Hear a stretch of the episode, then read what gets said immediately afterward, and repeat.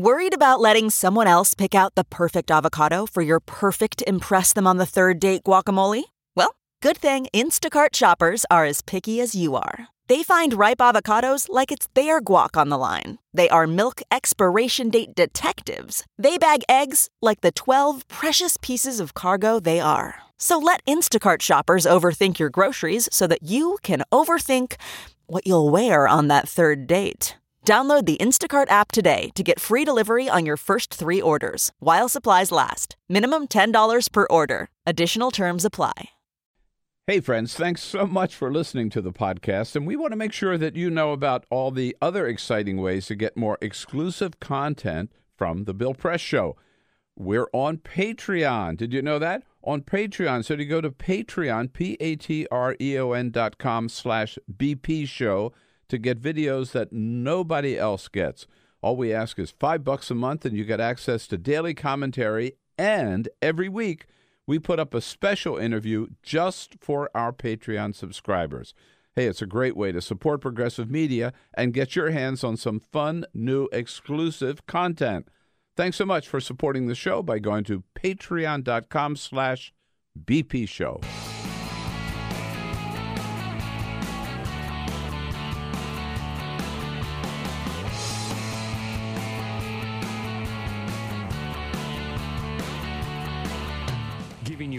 everything you need to fight the Trump administration. This is The Bill Press Show, live at youtube.com slash The Bill Press Show. Donald Trump gives Iran a green light to start building nuclear weapons all over again. What do you say, everybody? Great to see you today. Here we go on a Wednesday. Wednesday, May 9. A very dangerous day for the United States of America after Donald Trump rips up an agreement that had been signed, of course, by all of our allies, of most important allies at least, the UK, France, Germany, including, in, in addition to Russia and China. And Donald Trump says they're all wrong, and I am right, leading us down the path of getting closer and closer to a nuclear, uh, another nuclear arms race and another nuclear war. We'll keep you on top of that. Plus, take a look at all the primaries yesterday. Uh, some interesting results uh, in Ohio, in West Virginia, in North Carolina, and in Indiana. And a big hearing today on Capitol Hill uh, for Gina Haspel, Donald Trump's beleaguered nominee to head the to be the new head of the CIA. Lots of news happening on lots of fronts, and we want to hear from you what you think about it all. Of course, send us your comments on Twitter as always at BP Show at BP Show as we join you everywhere in this great land of ours, reaching out to you from our studio on Capitol Hill in Washington D.C. Okay, get ready to go with all the big news of the day. But first, This is the Full Court Press. Yes, indeed. Just a couple of other stories making news. Yesterday, Disney had a call with its investors to talk about how much money it has made. And, buddy, it is a lot. They mm. saw $2.45 billion in revenue for the quarter. Now, why would it be so big? Well, they pointed directly to the success of the Black Panther. The mm. Black Panther movie, mm. which you know, all the Marvel movies are owned by Disney, it was it exceeded expectations by so much that they saw a 21% gain in revenues in year over year because of the success of specifically Black Panther, but also all the Marvel movies. They pointed out that the top 10 biggest domestic box office openings of all time, nine of them, nine of them Disney owned. And all of those hmm. came out within the last six years. Wow. So, bottom line is, they're doing okay. They're, they're, they're doing okay out there. you know, you look at it, Disney's a really good company. They've had a great run. Yeah. Look at Apple, look at Amazon. I mean, Yeah. these you know, there's some companies they've exceeded the old Fortune 500 manufacturing kind of And it- style. it's sort of an old school thing. You got to Yeah, spend money yeah. to make money. They bought up like they bought Star Wars, they bought Yeah, the Marvel stuff, and they're just buying these blockbuster companies. And You know, it used to be you buy like. DuPont or you Right. buy General Electric. Uh-uh, not right. today. No. New technology, baby. How you feeling today, Bill? You feeling all right? I'm You feeling great. Do you feel a I'm- little I- I am anxious? feel. No. Do you feel a little Well, anxious? Yeah, over the Iran deal. Right. Okay, all right. Well, you're not alone. A new survey from the American Psychiatric Association reveals that 39%, 39% of Americans feel more anxious now than they did a year ago. And I Hmm. got to tell you, a year ago, we were all feeling pretty damn anxious. Yeah. We're, Oh, yeah. 39% of us are feeling more anxious now. That's more than double the 19% of Americans who feel Well, less that anxious idiot's now. still around. That's probably that's a big part of it. That that's a big part of it. So just everybody ease up a little bit. Everybody ease up a little bit. And we go to Greenville, South Carolina because high school graduation season is upon us. But one thing you can't do in Greenville, especially at Greenville High School, is cheer when your child or your relative or your friend, whoever it is, crosses the stage. They are going to fine you $1,000 if you disrupt the graduation ceremony to cheer But when someone people walks. always do that. Families always cheer when their kid walks by on the stage. They've asked for people to reserve Oh, their applause on. until the end. oh, come on. And if you don't, you could get fined a $1,000. They- They'll never re- they'll never enforce that. I don't think so. Ridiculous.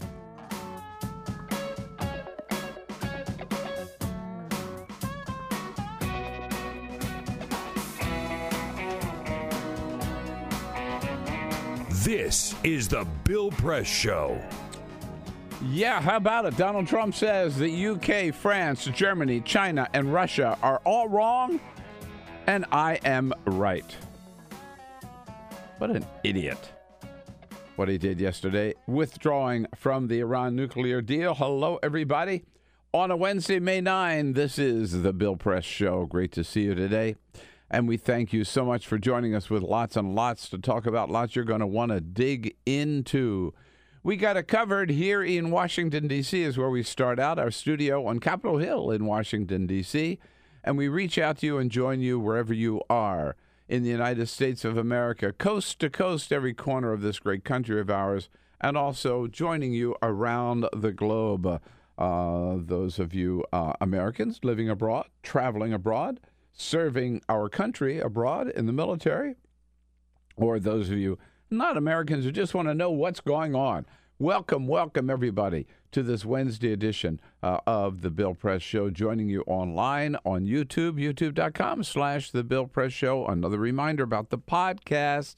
It's always up. Well, shortly. It's always up, but the new one every day, right after the show. Uh, go to our website, billpressshow.com. Uh, sign up, sign up, become a member of the team. Therefore, then you get our regular updates, not only every day during the day, but on weekends as well. Stuff you don't see or hear on the regular show. We're joining you on television as well on Free Speech TV, part of the DirecTV network, of course, and uh, on the radio, Indiana, big primary yesterday on Indiana Talk statewide and out in the great state of Illinois the greater Chicago area on the progressive voice of Chicago, WCPT. Lots going on today with a great lineup of guests. Dara Lind will be joining us from Vox to cover all the latest uh, on uh, Jeff Sessions, Department of Justice, and immigration, breaking up families at the border. Our own uh, foreign policy guru, nobody knows it better. What a day, a great day to have him in, Joe Cirincione, to talk about the Iran deal and the surprise visit, yet again, uh, of uh, Mike Pompeo in North Korea as we speak, uh, negotiating the release of three Americans from prison in North Korea uh, as a prelude to the big talks between Kim Jong un and Donald Trump sometime late this month or early next month. We still don't know yet. And there's a new organization uh, to try to get a new justice on this, be get ready right, to get a new justice or maybe two on the Supreme Court. Uh, Brian Fallon, former press secretary for uh, Secretary of State and presidential candidate Hillary Clinton, leads up that organization. He'll be joining us well. So we've got a great roster of guests today and a great uh, set of issues to talk about. Let's take a quick look at the primaries yesterday before we get into the Iran nuclear deal. maybe the one that got the uh, most attention, of course, was in West Virginia. We know who the Democratic candidate for Senate is going to be incumbent Senator, Democratic Senator, former governor of West Virginia, Joe Manchin. Uh, a, a, a, right of center uh, Democrat, but fits that state of uh, West Virginia. The question was who was going to run uh, against him. Uh, for a while, the front runner was Don Blankenship, former head of Massey Energy, who uh, violated so many sa- federal safety regulations openly at Massey Energy, which resulted in an explosion that killed 29 miners, that he actually went to jail for that um, served his time, came out. He's still on probation, and he decides he's going to run for the Senate, and he ran for the Senate uh, basically uh, for Donald Trump and against Mitch McConnell. Uh, Don Blankenship, Republicans feared might be the nominee. Uh, we were hoping he would be the nominee. Uh, uh, he didn't quite make it. Actually, he came in third. Um, pretty, pretty miserable performance on the part of Don Blankenship. And he says uh, yesterday, last night, he said he'd understand it. I mean, man, he got close to Trump, but didn't help. We were in exact concert with what has made Trump 84 to 87 percent positive, and lost this election badly. Mm-hmm. Right. Uh, and as far as Mitch McConnell, his arch enemy, Mitch McConnell, he says is no better than Joe Manchin. Mitch McConnell uh, is a quintessential politician, uh, uh, like Joe Manchin. They move with wherever the winds are flowing, and uh, they don't do anything to take care of the country. I was reading Cocaine Mitch. Cocaine Mitch. Cocaine that's right. Mitch. Mm-hmm. I was reading Politico last night, and, and they think they summed it up just perfectly as the uh, exit polling stuff started to come out. They just framed it as Blankenship versus McConnell. That's really what the race was about. It was. Yeah. It was. Yeah. Yeah.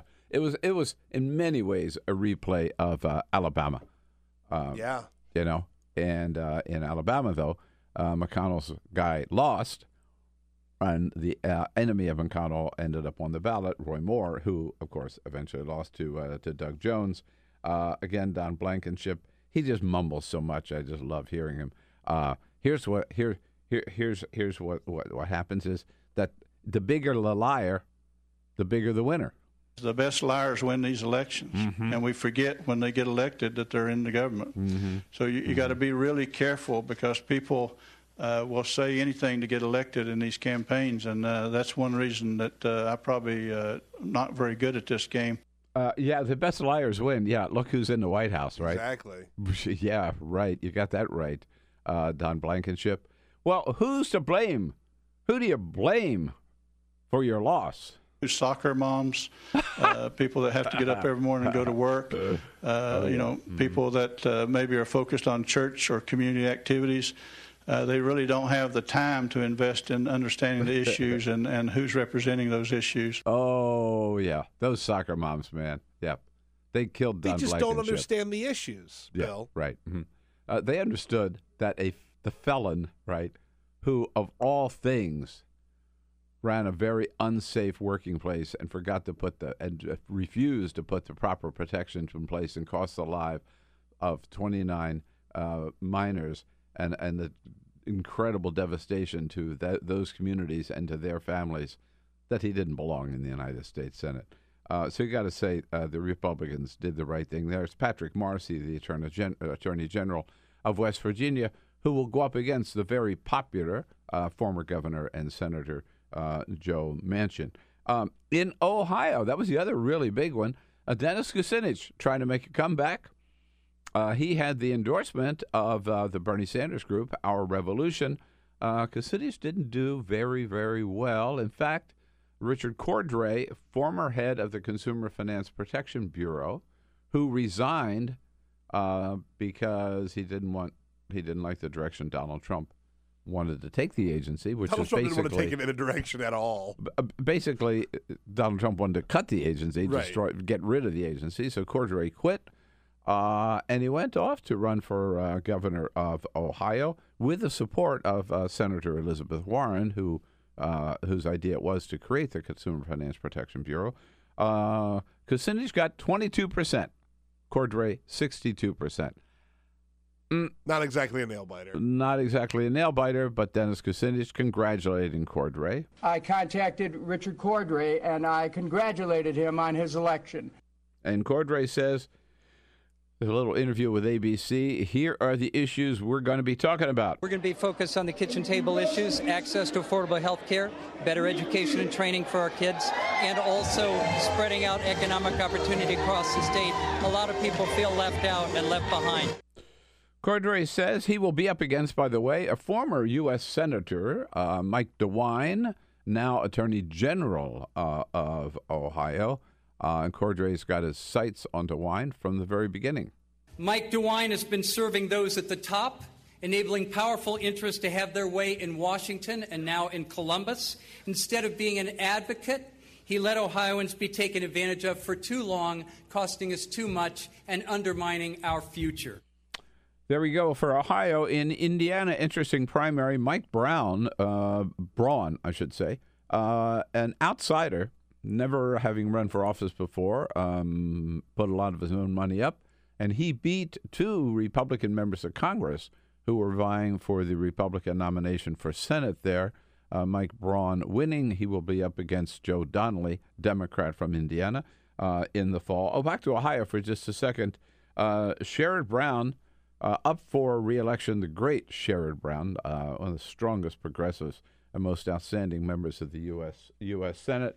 Um, he has always been a prime target, particularly the Koch brothers. They hate Sherrod Brown. They poured all kind of money into into Ohio the last time to try to stop Sherrod Brown and failed. Uh, Sherrod Brown has been our guest many times here on the program. Uh, he will be up, Sherrod Brown, this time. Uh, the winner of the Republican primary yesterday, un- not unexpected, Jim Renacci. Uh, Donald Trump went out to Ohio uh, a couple of week, a weekend or so ago, uh, campaigning for Renacci, endorsed him, and uh, that did the trick. Uh, there was one other little, uh, one other interesting race, which is down in North Carolina. An incumbent Republican, Robert Pittenger, um, was knocked out by an outsider, um, a well, Pittenger was a Trumper. This guy was just a, a real anti-establishment Republican, if you will, uh, a guy named Mark Harris, uh, which puts that seat in jeopardy, and it's a possible pickup seat now for Democrats. So, uh, some interesting stuff on the um, on the political front yesterday, and uh, lining up uh, some interesting races for the fall. You know, one of the we're into it, man. We're into Yeah. the midterms. This is it. one of the takeaways I think is right, like when you talk about Pittenger, who was an anti-establishment Trump guy. You look at Blankenship, who was an anti-establishment uh, Trump guy, even though Trump didn't really support him. He claims to be Trumpier than Trump. Yeah. Uh, even Dennis Kucinich, who's an anti-establishment guy. I think that people are craving normal, reg- like politicians, people who take this seriously, who can point to a history of public service, whether it's Republican or Democrat, frankly. Yeah. Uh, and and this is something that we've said since Donald Trump was elected. Some of these guys are running like Trump at their peril, right? Mhm. Like they are going to try and run Yeah. as Donald Trump, and they're gonna get they're gonna lose, you know. So By, by the way, there was an interesting, not a primary um, in California, but um, big debate last night. Um, there are, um, let me see, John Chiang, Delaney Eastin, Gavin Newsom, at least four Democratic candidates for governor, and uh, John Chiang, Delaine Eastin, Gavin Newsom, and Antonio Villaraigosa. And now there are two Democratic, uh, two Republican candidates for governor. Um, and you know the way it works in California, the top two vote getters are on the ballot. So it could be, and looks like it will be, just two Democrats on the ballot in November for governor, uh, no Republican. But uh, all six of them lined up last night for a debate in uh, San Jose. It's interesting also, too, the two Republicans, John Cox is one, I forget the name of the other, neither one of them got the endorsement of the Republican Party. The Republican Party has not endorsed a candidate for governor because I think they feel why bother? why bother, right? And they're probably not going to end up on the ballot either. But one of the issues, um, this is the Me Too movement, uh, and the two frontrunners, Gavin Newsom and Antonio Villaraigosa, both have a history of um, extramarital affairs, known public admitted extramarital affairs with Gavin Newsom. It was with his best friend's wife, his campaign manager's wife, uh, and Antonio Villaraigosa. It was with a TV anchor in Los Angeles. Uh, but they both fessed up last night. So the other candidates raised the issue of character, uh, and both Antonio and Gavin, both of whom are friends of mine, uh, fessed up and said, "Yeah, we did it. It was wrong, and we apologized, and um, you know, moved on." Here's uh, Antonio, former mayor of Los Angeles, Antonio Villaraigosa. I also acknowledge uh, that I made a mistake. Uh, I lost my marriage. I lost my family for a time. I took responsibility for it. Gavin Newsom sort of the same. I was honest about it. I was open about it. I apologize for it. I was wrong. I was wrong. Gavin Newsom also said when one of the Republicans, who is a Trumper, um, raised this issue about Gavin, Gavin said, It's a little cheeky for you, a supporter of Donald Trump, to be raising the issue of uh, infidelity with me. Stormy Daniels, can you spell it? Yeah. That's fair. It was fair. Yeah. Yeah. Probably the best probably the best line of the night. And the biggest news of the day yesterday, disastrous news. And uh, so glad we're going to be talking to uh, Joe Cirincione from the Ploughshares Fund a little bit later because we've talked to him a lot about the consequences of pulling out the Iran deal. Well, um, Donald Trump did it yesterday. You know, those of you who joined us yesterday, we thought that there were three ways of going. You know, either staying in the deal, which was not going to happen, or getting completely out of the deal, or trying to find some middle ground where we're sort of going to pull out, but not quite. We're going to continue to work at it. No, Donald Trump did the whole thing, pulled the plug all the way uh, in that address in the to the in the uh, diplomatic room uh, of the White House yesterday. Uh, uh, let's hear Donald Trump. But first of all, you, you just got to say this is monumentally insane and frighteningly dangerous what he did. And I mean, if you thought that uh, Donald Trump was just some sort of a aberration, right? That this is just some sort of uh, heavily tweeting clown, crude, obnoxious, ignorant, that we kind of got to put up with for a few years, but he won't do that much damage. Boy, you got to change your mind after yesterday. This is a man who can take this planet to nuclear war in a second and he came very close to doing so yesterday. He is a dangerous, dangerous, ignorant man, has no idea what he's doing, uh, and he proved it yesterday by, I mean, the, the essence of it is, and this is so similar to the Paris Agreement, where in the Paris Agreement, get this, right? We are the only country on the planet that does not, that, that has not joined and signed up with the Paris Agreement. We did once, but pulled out. As of today, we're the only country on the planet that is not part of a worldwide effort to try to reduce the impact of climate change and to save the planet. I mean, like Donald Trump, everybody else is over here, Donald Trump over here. And on this Iran nuclear deal, it's it's the same thing. Okay? You've got Germany and France and the UK, our allies, and Russia and China all saying this deal may not be perfect, but it's really important, and we got to stick to it. All this, and over here, Donald Trump. And in each case, he said, I know more than you do. I'm smarter than you are. And, by the way, I can make a better deal. So he said, we're going to pull out of Paris, but we're going to come up with a better deal. Where is it? It's absolutely a big freaking lie for Donald Trump to say that. He had no intention of coming up with some alternative, no plan B. What did he say yesterday about Iran? Same thing. We're going to get out of this deal, but I'm going to make a better deal. No, he's not. No, he's not. It's the same. He's just a con artist, right? He's a snake oil salesman.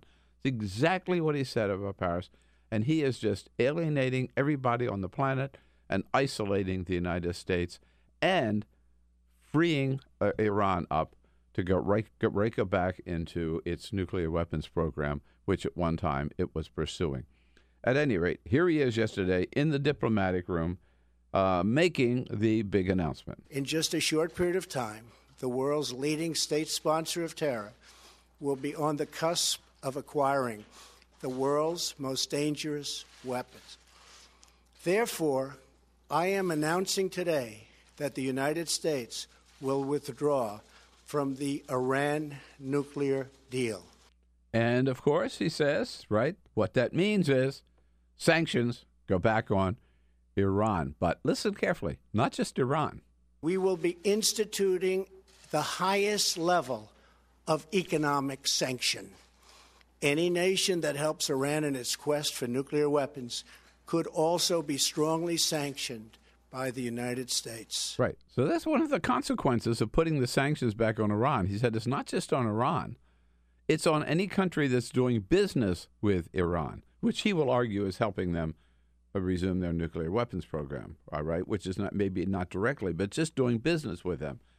And that means we could be, take him literally, we could be imposing sanctions not just on Iran, but on France and on Germany and the UK, who have resumed doing some kind of business with Iran in the last three years since this agreement was signed.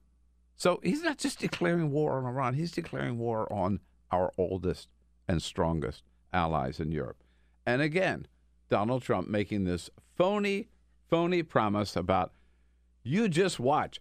They're going to come crawling to us begging for a new deal. They are going to want to make a new and lasting deal, one that benefits all of Iran and the Iranian people. When they do, I am ready, willing, and able. I mean, does anybody believe that? No. I mean, right. I, I, I can just see here are the mullahs. They're all lining up at the gate of the White House, coming in. Oh, please, Donald. Oh, please, give us a new deal. Oh, please, we really want a new deal. Please, Donald. Oh, yeah. It's, come on. It's not going to happen. Why would anybody believe anything that this idiot says?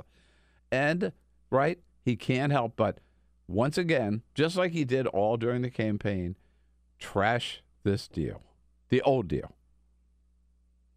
The agreement was so poorly negotiated that even if Iran fully complies, the regime can still be on the verge of a nuclear breakout in just a short period of time.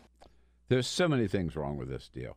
And again, we'll talk about it in a lot more detail with uh, Joe Cirincione when he gets here just about a half an hour from now. But I mean, uh, just just just going down uh, a few of the items. As I as I mentioned, Donald Trump by doing this rejects the advice of all of our allies. And I was there at the White House when Emmanuel Macron stood right alongside of Donald Trump, and Macron made the very very persuasive argument that even a th- kindergarten kid could understand.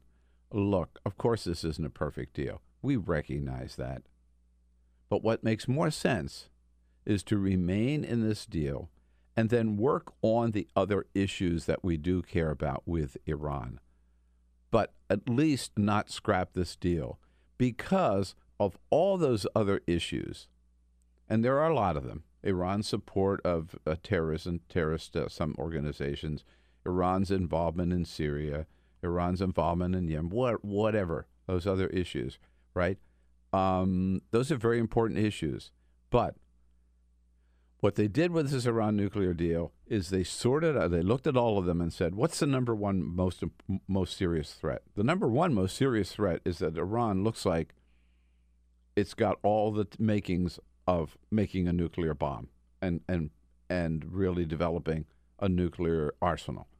Let's deal with that one, the most serious threat and take care of that one, and then we'll get to all the rest of these. And that's what the Iran nuclear deal did. And they got rid of their centrifuges and they put their nuclear weapons program on hold, impossible to pick up again for at least 15 years. That was the strength of this deal. So for Donald Trump to reject all of our allies and do that is just really senseless and, again, dangerous. And again, uh, and the other uh, uh, thing that's wrong with it is Again, there's no plan B. No plan B. They don't. What happens now? Donald Trump doesn't know. John Bolton doesn't know. Mike Pompeo doesn't know. Nobody knows. I mean, Iran could now, with our pulling out, the deal is done. It's over. There ain't no deal. Iran could tomorrow order more centrifuges and start down the path to building nuclear weapons again. And by the way, uh, were they living up to the deal? Absolutely. It was just about within the last two weeks that Dan Coats, who's the director of national intelligence, and Mike Pompeo, who was then the director of the CIA and is now the new Secretary of State, both of them in front of Congress said there was, get this, this is very important, zero evidence that Iran was in violation of this nuclear deal and all kinds of evidence that Iran was complying with the nuclear deal. So, this deal, they were in compliance with it, and yet Donald Trump just ripped it up yesterday. Again, our intelligence agencies, Dan Coats, Director of National Intelligence, Mike Pompeo, now Secretary of State, both disagree with Donald Trump, publicly disagree with the president, saying Iran was not cheating on this deal. Nevertheless, uh, Donald Trump uh, ripped it up. Uh, and you know the number. Uh, let's let's just be honest. The number one reason, because this is a deal made by Barack Obama. That is the only thing that drives the Trump train. That's why he ripped up the Paris Accords. That's why he ripped up uh, the TPP, uh, and that's why he's now ripped up the Iran nuclear deal. But the consequences of this are more serious uh, than than anything else, and uh, it just uh, makes you wonder again uh, how we can survive. But again, if you think this is a, it's just a, a kind of a an embarrassing sort of moment we got to get through, uh uh-uh, uh, uh This guy is dangerous, and what he did yesterday is his most serious um, foreign policy decision, certainly so far. Just one quick little note before we take a break. The the um, Washington Post points out that just outside the, today, uh, just outside of Vienna, there's um, a little cluster of buildings that where there are scientists that work, and what they are doing is every day they go there and they have all these cameras that are in Iran's nuclear labs all over Iran. Everyone, and these scientists are there every day monitoring everything that's going on. They have equipment there that monitors everything that goes in and out of all these facilities. This is how they know that Iran's in compliance, right? That that entire operation, of course, is going to be shut down today. And so we will not know what's going on. Right now we know every minute everything that's going on everywhere in Iran that has anything to do with nuclear power. Uh, all of that. And today it's all shut down because That's amazing. Yeah. Right. So all those eyes and ears that we have inside of Iran as to what's going on, which Iran agreed to. And every once in a while, those inspectors actually go on site, right? But in the meantime, they've got these monitors bigger than NSA monitoring everything. It's all gone today because of Donald Trump. One man. what damage one man can do. Dara Lind joins us next. Uh, Jeff Sessions on the warpath for Donald Trump kind of got buried in all the rest of the news about Michael Cohen and Stormy Daniels and Iran, but it's very, very important. We'll get back to that when we come back. Take a quick break. Don't go anywhere. But we'll be, mm, pardon me, right back on this Wednesday, May 9th. Follow us on Twitter at BP Show. This is the Bill Press Show. Here we go on a Wednesday, Wednesday, May 9. Uh, how about it?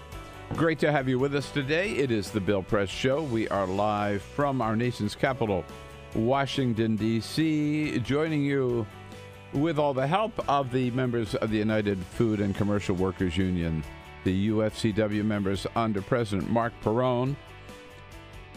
A proud union family that feeds, serves, and provides for America's hardworking families. Check out their website at ufcw.org. Thank them for their support and their good work across uh, the country. Uh, and a little reminder that um, my new book, From the Left A Life in the Crossfire, is out. with endorsements from Nancy Pelosi, Jerry Brown, Rosa DeLauro, Maxine Waters, even Tucker Carlson, Joe Scarborough, Anderson Cooper, and of course Bernie Sanders.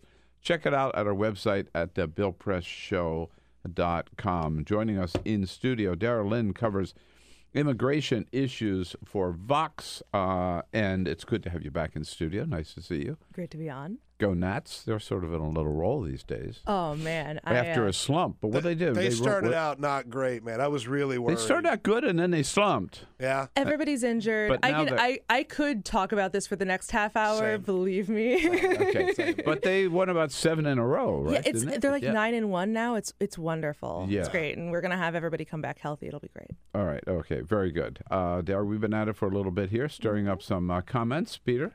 Yes, indeed. We're on Twitter at BP Show, at BP Show. Uh-huh. Uh, catching up on some comments from yesterday because we talked about Orrin Hatch saying that Oh, uh, yeah. John Yeah. McCain should allow Donald Trump at his funeral. Uh, Susan Shepard, and we and we talked about John McCain talking about the regrets he's had, including Sarah Palin. Susan Shepard says, "I wonder how many of McCain's four Navy plane crashes he regrets." Oh. wow, it's awfully Trumpian of of, of one of our commenters. Yeah. Uh, also, this morning, uh, about the Iran deal, Terry says there is and always has been a plan B, Bill. Plan B is actually war. Oh. You didn't really yeah. think about that. Which that's it's not very doesn't really help me uh, feel much better. I would have Plan B would be impeachment, but anyhow. There's that. Uh, and KG says Trump pulling out of the Iran deal makes me sick to my stomach. The U.S. is not doing any. The United States not doing anything about it makes me furious. If you have a comment, find us on Twitter at BP Show at B. Uh, I didn't mention that uh, yesterday we were saying we hadn't heard anything from Barack Obama about this, which is true. We didn't until yesterday when it happened. Uh, he did uh, lament it and say it was a serious, serious mistake, which it was. Um, so, uh, uh, Attorney General Jeff Sessions out in uh, it's on the West Coast somewhere. What's San? Diego. San Diego. Um, yesterday or the day before, uh, and he seems to be, you know, the avenger, right? I mean, he's the avenging angel for Donald Trump on Yep. immigration, and he told people out there, "Yep, I'm on, I'm on fire, and so is Donald Trump." The president has made clear he's on fire about this thing. He's not happy about it, and uh, I think the entire government's getting the message. Uh, he says, "Man, there are so many people here now already. We don't need any more immigrants. Period." 11 million people are here already illegally. That's more than the population of Portugal or Georgia. Yeah, get the whole population. of Portugal or Georgia? Georgia, yeah. Mm-hmm. Uh, and uh, are we mean enough to break up families? Damn right we are. If you're smuggling a child, then we're going to prosecute you. And that child will be separated from you, probably, as required by law. Uh, if you don't want your child to be separated, then don't bring him across the border illegally. It's not our fault. Mm, not our fault. What's going on here? So this is kind of the completion of a policy that Sessions announced a few weeks ago that they are going to start prosecuting in criminal court everybody who crosses the border illegally. So that's if you present yourself for asylum at a port of entry, like at the San Ysidro border crossing, like the caravan did a few weeks ago, that's legal. They they are not doing anything about that officially. Uh, but if you go cross the border and then present yourself to a border patrol agent, you've crossed the border illegally. Uh, even if you present yourself for asylum, you will get prosecuted for illegal entry, which is a federal misdemeanor. And if you're coming as a family, then they will take the parent, prosecute the parent, put the parent in criminal detention, and treat the child as a quote unquote unaccompanied minor, which is the same thing they do for kids who come across without adults who are under 18. Those are sent to the custody of Health and Human Services. And what, what happens to those kids? Um, in theory, they are placed with relatives uh, or other sponsors, or they are kept in, you know, Health and Human Services custody until a sponsor is found. In practice, the uh, officials have admitted that they've lost track of about 1,500 minors over the last year and a half. And What are we there talking have been about? cases of like some of those. Three-year-olds or ten-year-olds? Uh, th- there's a- a lot of these are teenagers. Um, so in in you know in cases where there is actual labor trafficking, um, but those we're talking about you know 15, 16, 17 year olds. Um, but it's still not a great look, to say the least, that this is this arm of the federal government has been overloaded for a really long time and that the federal government is now putting more kids into the situation who have parents who you know are are elsewhere in the system what DHS has told me is that they are going to make sure that once parents have been convicted and have served the sentence for illegal entry, which is a pretty short sentence, it's six months maximum, um, and and often a lot shorter than that. Once that sentence is over, they'll make sure that the kids are reunited with the parents in custody. But that assumes that they know where the kids are. And again, this is a totally different government department. Let's talk about numbers. I mean, you get the impression listening to Sessions that there's a flood of people crossing the border illegally, like there was maybe back in the 90s. What's what's the truth? That's there's such a huge difference between the number of people who are crossing now and the number of people who have crossed historically. Um, you know, the 90s or even straight through 2006. Um, we've got something like, you know, a third as many people as have come through historically half as many people as have come through, you know, as came through under the Bush administration. Uh, they sent the National Guard to the border with like, you know, a fraction as many people as Bush or Obama had when they sent the National Guard to the border under their presidencies. The difference is that a because a lot of that change has been in adults coming across independently.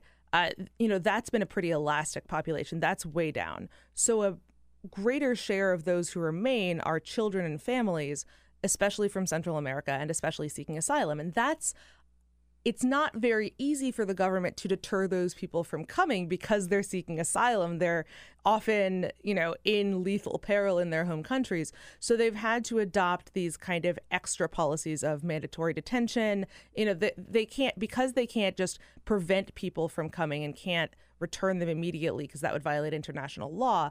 They have to do these other things to send the message that they're you're not going to get favorable treatment if you come to the U.S. Do some of these people seek asylum in Mexico or any other countries? But I'm just thinking Mexico because that's certainly a lot closer than the United States. So this is a regional problem. Um, asylum uh, seeking throughout the region has increased, and we're not even talking about the massive asylum problem. Uh, the refugee problem in Venezuela, which is really overwhelming neighboring countries and which makes the reaction up in the US to Central America look a little bit skewed. But the problem with Mexico is A, Mexico's treatment of Central American migrants is extremely questionable. There have been lots of international reports of human rights abuses, of widespread torture or prevalent torture and rape of, Mex- of Central American migrants who get apprehended. And while Mexico's asylum laws are theoretically more generous than the United States, in practice, that doesn't always pan out. So you're dealing with both the kind of questionable safety of living in Mexico, some parts of which do have extremely high crime rates and where people could be under threat, and the idea of putting yourself in the at the mercy of a Mexican government that hasn't always been inclined to show it. Mm-hmm. So um, I'm curious about Sessions. You know, uh, he does seem to have taken this on as his mission. It's almost as if we know how much um, Donald Trump doesn't like him and keeps, you know, tweeting about how weak he is and everything. The Sessions almost is uh, like he's. It looks like he's out there trying to prove how tough he is. Right on, he's chosen this as the one issue where he will um, be Donald Trump's front man on immigration, as tough as he can be.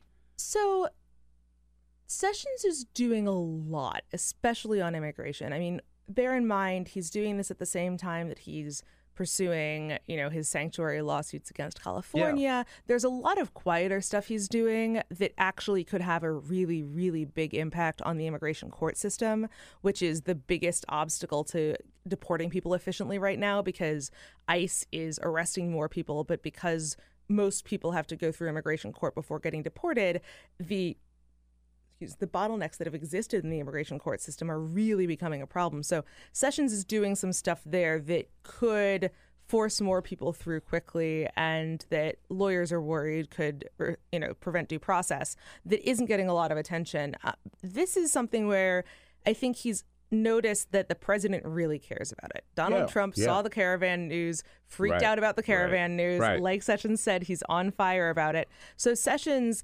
sees this you know convenient Venn diagram nexus between the things he can actually accomplish as Attorney General and the things that Donald Trump cares about. A lot of the things Donald Trump wishes Jeff Je- Sessions could do as Attorney General, Jeff Sessions legally cannot do. And to see something where Sessions is already, you know, he already understands what can be done to crack down on immigration, to to kind of take that opportunity you know, he's doing a lot of public speeches about it. I think in the understanding that this is something that if the boss sees him on television, the boss will say, ah, he's doing a good job. Right. Okay. So uh, we've talked about people who are coming here now with their fa- and a lot of them family members coming seeking asylum or coming across illegally, illegally. But uh, you've been writing about, and the Washington Post has a big story about this this morning too, um, where the United States has been deporting, um, what some 500, 300,000 people They're from not deporting them yet. They're stripping Oh. legal status from them over the next Okay. 18 months These so are that people they could from be. Honduras, from um, El Salvador is El the Salvador, biggest. right. Um, Honduras and Haiti both And have Haiti. about five Yeah, or right. 50,000 people apiece. Uh, they've also stripped now these are people who came people. here who were given asylum at one time, right? Or Well, it's temporary protected status, which is a Okay, different yeah. thing, and this is why it's gotten so. Uh, it's the Trump administration and the critics are talking past each other on this one uh, because temporary protected status is ostensibly given after like a natural disaster, like in the case of Honduras, it was given after Hurricane Mitch in 1998. The and administration Haiti was after Haiti was after the earthquake, in Earthquake, right. 2010. Yeah. Um, El Salvador was after a, an, a, hur- a hurricane in like 2001, I think. But Okay. there's, you know, in all those cases, ostensibly those are natural disasters. So it's not really accurate to say that Honduras has not recovered from a t- 1998 hurricane. The problem is that that doesn't make Honduras a safe place to return to. So a bunch of presidents have just kind of quietly kicked the can down the road on this one. Uh, these people can't apply for more permanent legal status unless they otherwise qualify for it. So they've just been in this limbo state. And Donald Trump has said, well, that's not our problem the reason we gave you status has you know it doesn't exist anymore so we're gonna we're gonna strip your work permits uh, strip your pr- protection from deportation you can apply for one last work permit for 18 months he's uh, you know these are all these staggered things so right now How many people are we talking about? about three 3,000 300,000 I would say 350,000 we don't have great numbers on this total, Uh, total from all these countries. yes Right. because most and mostly from these three here how many years? by definition, you have to have had ha- have to have been in the country before the reason that TPS was granted. So in the case of Honduras, we're talking about people who have been here by definition for 20 years. Many of them have been here longer than that, although not a ton. Um, so all of these are people who have been in the country for decades, working legally. Was a say, large right, percentage so of they've got homes. they they have work children. permits. Mhm. They have jobs. Yep. They have families. They're they're members of the community. Yeah. Right. And Donald Trump wants to round them all up Well, this is where it gets tricky. and deport them. you know, if you think about it, we're n- there are 11 million people in the U.S. without papers. Not all of them are getting rounded up at any given time. The Trump administration said, kind of officially refuses to admit that if you have a work permit now and lose it in the future that you won't necessarily just leave the country the next day they they are definitely treating it as if everyone's going to get on a plane and go that's not true uh, a lot of these people will probably make the decision to stay in the US and live as unauthorized immigrants and we don't yet know how much effort the Trump administration is going to put into deporting them but again they can't deport people super efficiently right now I guess what I'm getting to So- what's the threat? What's the risk? What's Well, the danger? It's What's you know why is this a Oh, oh, the danger that, that they pose. Well, okay, so there are a, f- a couple different arguments being made. We're not talking about people, uh, 300,000 committing violent crimes, right? Right. So We're talking probably 99.99999% of them who are contributing members of the society. So, philosophically, the Trump administration really doesn't like parts of the immigration system that, that don't mean the government is selecting you as an individual to come to the US. And in the case of TPS, definitionally, that's not the case because all of these people were either in the US on temporary visas or were unauthorized. So, they don't look like the kind of merit-based immigrants that Trump wants. Even if you, it- even if you take the kind of racial implications of that to- out, I was going to say maybe it has to do with the color of their skin. I, you know, I'm not. we need more people here from Sweden. I am not going to go there, but they Well, he don't went have there. the like. Do- Donald Trump went there. Right. So this, there actually, this kind of is relevant because during the famous shithole countries meeting, the um, one of the provisions of that deal was, wow, we have all of these people with temporary status who can't get green cards. Yeah. Maybe we should allow them to get green cards. Donald Trump soured on that provision when he found out that Haiti was on the list. He said, we don't need any more people from Haiti, send them back, which, like, we don't need any more people from Haiti doesn't really understand that these people are already in the US. But, you know, to to give the kind of most you know, most sympathetic read here. These aren't people who have high levels of education. They are making, you know, below average salary. In a world where the Trump administration's argument is more of our immigrants should be making more money than the average American, not less, and they should be more educated and they should, you know, they should be entirely fluent in English as opposed to just speaking some English. These people don't fit that picture. But there's also the letter of the law Whoa, whoa, argument. whoa, that, whoa, like, whoa, whoa! But that is a racist, artificial picture that that the Trump administration has put up there, right? I um, Basically am- saying, we don't want you to come here unless you can already speak English. We don't want you to come here unless you already are a millionaire, and we don't want you to come here unless you already have a doctorate.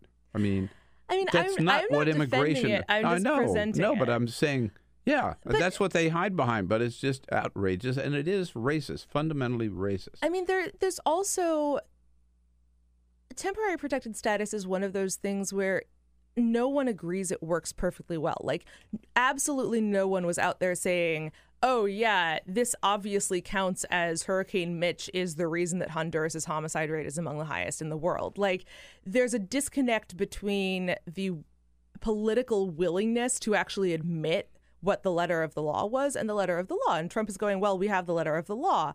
Uh, the problem is that Congress, which used to back, you know, in the 20th century would often do these like little changes to law that would benefit various countries' populations, hasn't been able to do anything on immigration for a very long time. So the executive branch was just kind of in the position of saying, well, no one really wants these people to leave, so we're going to extend their temporary status. So oh.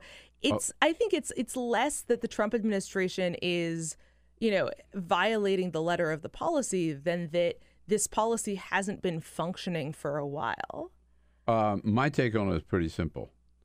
I think Donald Trump realizes that immigration is the one issue where he can keep his base happy as long as he just is as hard ass as he can on immigration and, and doesn't give an inch, and then his base will be happy. And so he can go off and have as many affairs with prostitutes as he wants and pay them as much money as he wants and lie about it, but as long as he's he's a hard ass on immigration. But, I that's do the want to ask you about this. what's Like, you know, I his base absolutely cares about Jeff Sessions giving speeches at the border and about being tough at the border.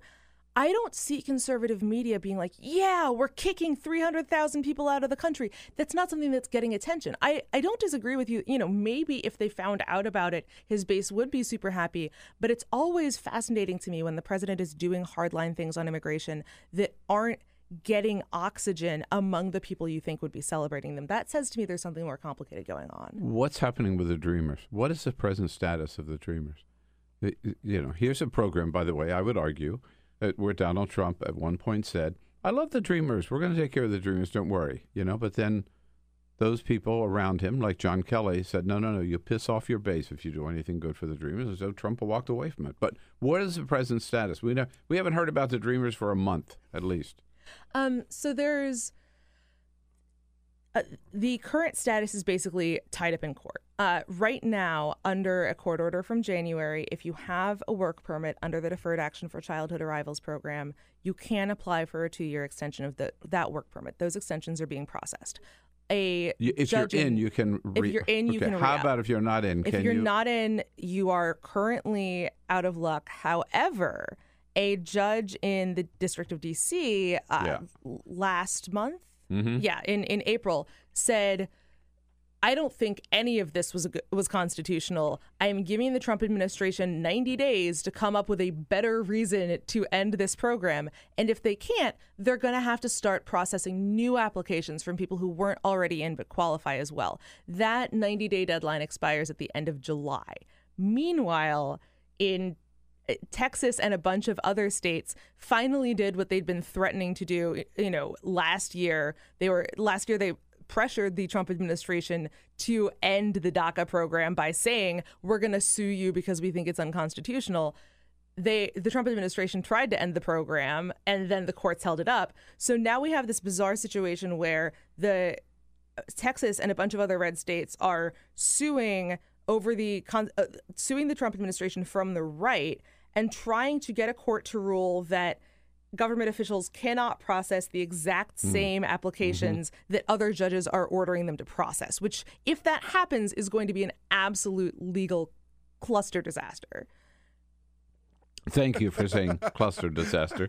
Uh, it's a family show. I'm stealing that. That's good. but in the meantime, um, the Dreamer program does exist, right? Uh, its future is certainly is uncertain. Uh, Right, Donald right. Trump has been unable to end it. And what that means is that even if, you know, even if Trump ultimately gets the rulings in the courts that he wants and they have to they they are allowed to Mhm. stop granting applications, that the end of it, you know, work permits are going to expire later than anybody thought and slower than anybody thought. So it's going to Sure. be this quiet slow death. Right. Okay. Dara Lind, thanks for bringing us up to date on all these immigration issues. All right. Uh, and she does that at Vox, of course, which you can follow at Vox.com. Again, the consequences of Donald Trump's action yesterday, nobody knows it better than Joe Cirincione. Ploughshares Fund joins us next on The Bill Press This Show. is the Bill Press Show. Hey, friends, don't be a stranger. Keep up to date with all of the Bill Press Show happenings around the clock on social media. Here's how you can follow us on Twitter at BP Show or on Facebook at www.facebook.com slash Bill Press Show and on YouTube, youtube.com slash The Bill Press Show. And remember, if you haven't already done so, make sure to subscribe to this podcast on iTunes. And while you're there, please rate and review the show. That means a lot to us. And thanks so much for your support.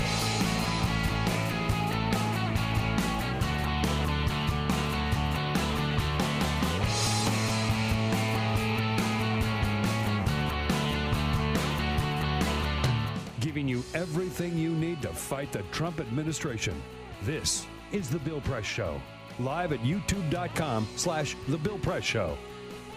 Yes, indeed. Donald Trump gives Iran a green light to start rebuilding nuclear weapons. What do you say, everybody? It is the Bill Press Show on a Wednesday, Wednesday, May 9.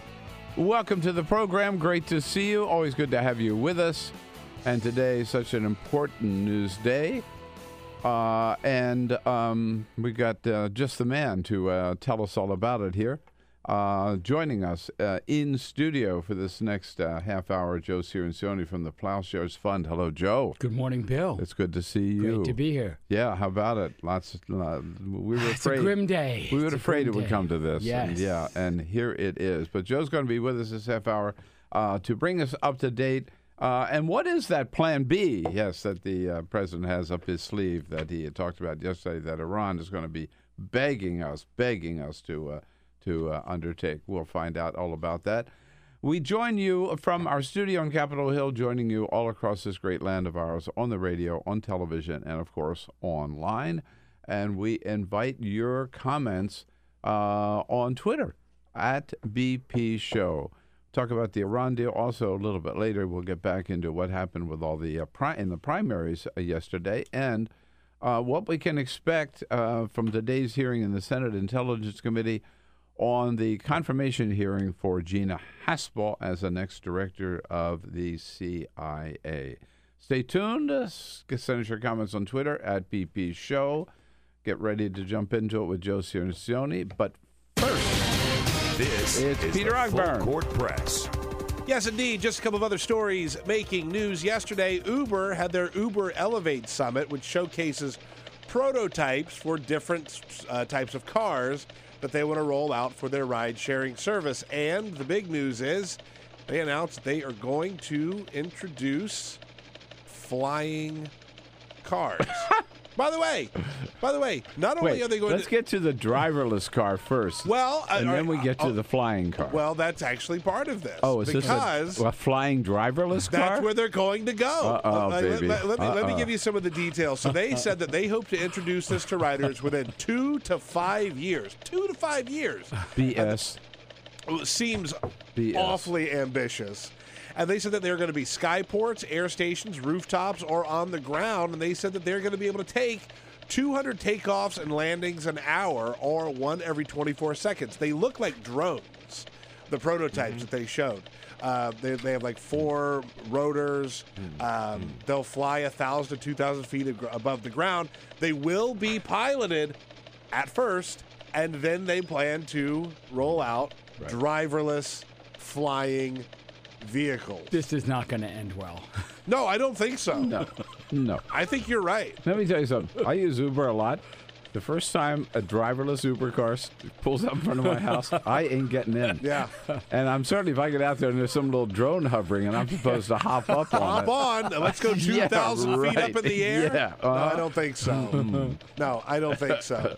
Uh, let's, talk some sports really quickly. Go to the NBA. Last night, the Western Conference Finals are now set. The Houston Rockets beating the Utah Jazz and the Golden State Warriors beating the New Orleans Pelicans, meaning we will see a showdown clash of the Titans, the Golden State Warriors versus the Houston Rockets. Arguably the two best teams Yeah, in the NBA yeah. all season. Only one of them can advance to the NBA Finals, so we will see which one of them does it. When's that tonight? Uh, it doesn't start tonight. It Oh. actually starts in a couple days. I'm not. I, I'm I'm not sure when the the uh, for game one is. But look, the Golden State Warriors have Steph Curry back. They're they're looking pretty good. So who knows? And uh, we talked yesterday about how the Boy Scouts of America are no longer going to be Yeah. the Boy Scouts No. of America. They're dropping the boy. Uh, the Mormon Church said yesterday they are ending their 105 relationship with the Boy Scouts of America at the end of next year.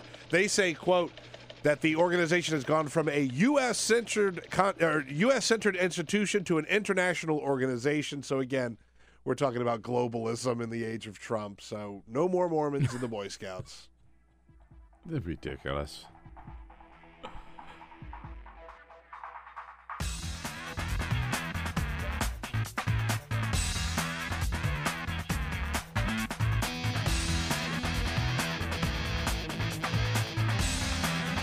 Take the Bill Press Show anywhere you go. Download our free podcast, search for The Bill Press Show on iTunes, and catch the highlights from every show.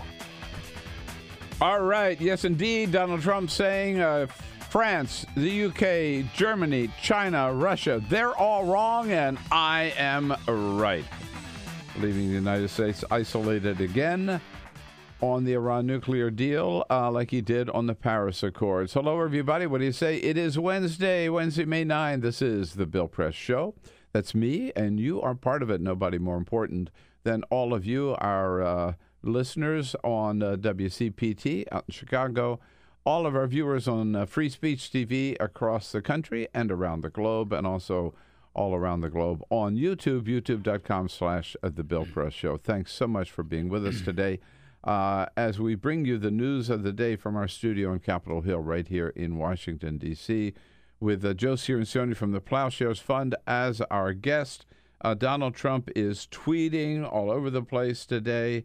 Um, he is tweeting about uh, the media. I just have to point out this one. Wait a minute here. Come on, I just had it up. Mhm. Peter, I lost it. All right, let me let me pull up because I, I I think I know which one you're talking about. So Trump tweeted this morning About the media. I about the had it up. media. He Yeah. says the fake news is working overtime. Right. Just reported that despite the tremendous success we are having with the economy and all things else, ninety-one percent of the or ninety-one percent of the network news about me is negative. Mm-hmm. Why do we He work? says. Why do we work so hard in working with the media when it is corrupt? Take away credentials? Question mark. Yes, that's the one that comes. That's Take away credentials. Take away the credentials. Right. So if you write, if you're part of the White House press corps, like I am, and you write a, a critical story, well, then you could lose your press credential. How's that? Yeah, it's a privilege, not a right. Yeah. Yeah. right. I'm not sure that that's how the First Amendment works, but uh, let him figure that out. I guess I don't know. Uh huh. Again, we uh, we say we're not going to play this game, but what if during the Obama years, right, they had said, Oh, uh-uh, yes. yeah, oh, let's see, you're here from Fox News, no, no, no, Yeah. no you're you, you can you're no Christian longer welcome. Broadcast Network. Oh, yeah, no. no, you're gone. You're out. Yeah, Yeah, Free it's gone. Beacon done. Mhm. Yeah. I feel like I feel like this is, was a- purely like a trolley Yeah. bait type of tweet, right? Like people are going to get really, really upset about it, and Donald Trump's not going to do anything about it. All right. It was two It's o'clock. working. Yeah, two o'clock yesterday afternoon. The president stepped in a little shortly after two, but uh, scheduled for two. Stepping into the diplomatic room, Joe.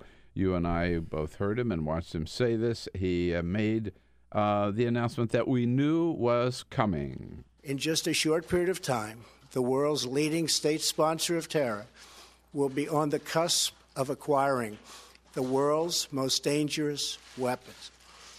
Therefore, I am announcing today that the United States will withdraw from the Iran nuclear deal. Uh, and he said, Joe, that the uh, deal wasn't working, that Iran was in violation of the deal, and the deal actually um, made America less safe uh, than no deal at all. This- what, what what's the truth? This speech was an avalanche of lies. I was trying to keep track of all the falsehoods. In that one sentence, he had three. Just by in that one sentence, he just packed them in, and it's it's become an all too familiar pattern. So we've become a little used to this. You know, just a a fantasy world, lie upon lie, the complete rejection of the advice of his his his national security uh, advisors, except for a couple of hand-picked new kids i- in the, in the White House. Complete disregard for the opinion of our allies. Complete disregard for the history of the construction of an anti-nuclear regime in the in the world. He throws all that aside. He has no plan for what to do next. All he is is Susan Rice called him in the former ambassador Susan ambassador Susan Rice called him in the New York Times today our commander uh, our wrecking ball in chief. This is what he does well. He wrecks he wrecks things. No, there is nothing fatally flawed about the Iran agreement. Iran is not in violation of the agreement. Our own State Department just certified that last week. The International Atomic Energy Agency just certified it again this morning. They're not on the cusp of getting a nuclear weapon. This deal keeps them years away from that possibility, and there's a, a, a promise in the deal never to acquire n- nuclear weapons. No, he did this for personal spite, for revenge, for the same reason he allegedly had prostitutes on a bed in Moscow. He he just wants to reign on all things Obama. He this was one of Obama's signature foreign policy accomplishments, and he wanted to tear it down the way he tore down his immigration reform, his health care reform, his climate change, his uh, his environmental protections. He's out to, to wreck Obama's legacy. This was much more personal than most people realize. Right. I mean, uh, it, it, it it's. I, I think it's worth underscoring what you said about. It was only maybe ten days ago that uh, now the new Secretary of State, Mike Pompeo, Ah, yes. then the head of the CIA, Dan Coats, the head of our National Intelligence Agency, both told Congress at, at that same hearing that there is zero evidence that Iran is in noncompliance, meaning there's all kinds of evidence that they are complying with the terms of the agreement. Yes, yes. This, I mean, this deal worked and is working. They had to rip out two thirds of their centrifuges, export all their u- uranium gas. They pulled out the core of their plutonium reactor, drilled it full of holes, and filled it with concrete. They are under the tightest inspection regime ever negotiated. I mean, this thing works. You, if, when Trump asked his national security team at the beginning of his administration about this, because this was a campaign promise, to a person, they said, stay in the deal.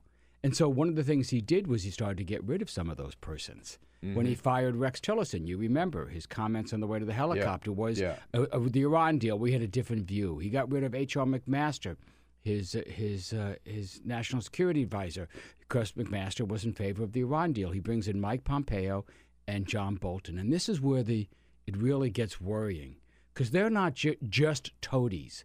They're not wi- just willing to go along with what the, the president wants. No, they've been advocating this for a long time. Mm-hmm. Not just get rid of the deal, but the way to solve the problem is to go to war with Iran. And that's what has many of us worried. This is just step one in an ambitious campaign to actually do what John Bolton has wanted to do for many years go to war with one of the largest states in the Middle East. So is Plan B war? I think it is because the, the what they say is Plan B doesn't actually exist. This is a little kind of inside Washington thing. I read the transcript of the State Department backgrounder. This is something Oh, that you've done yeah. many times in your career, right?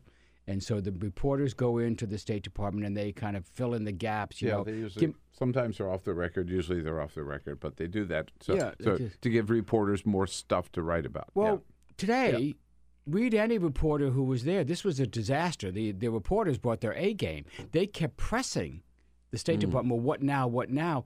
And the and the what now is was about one paragraph thin. You know, it was like they we were going to do this.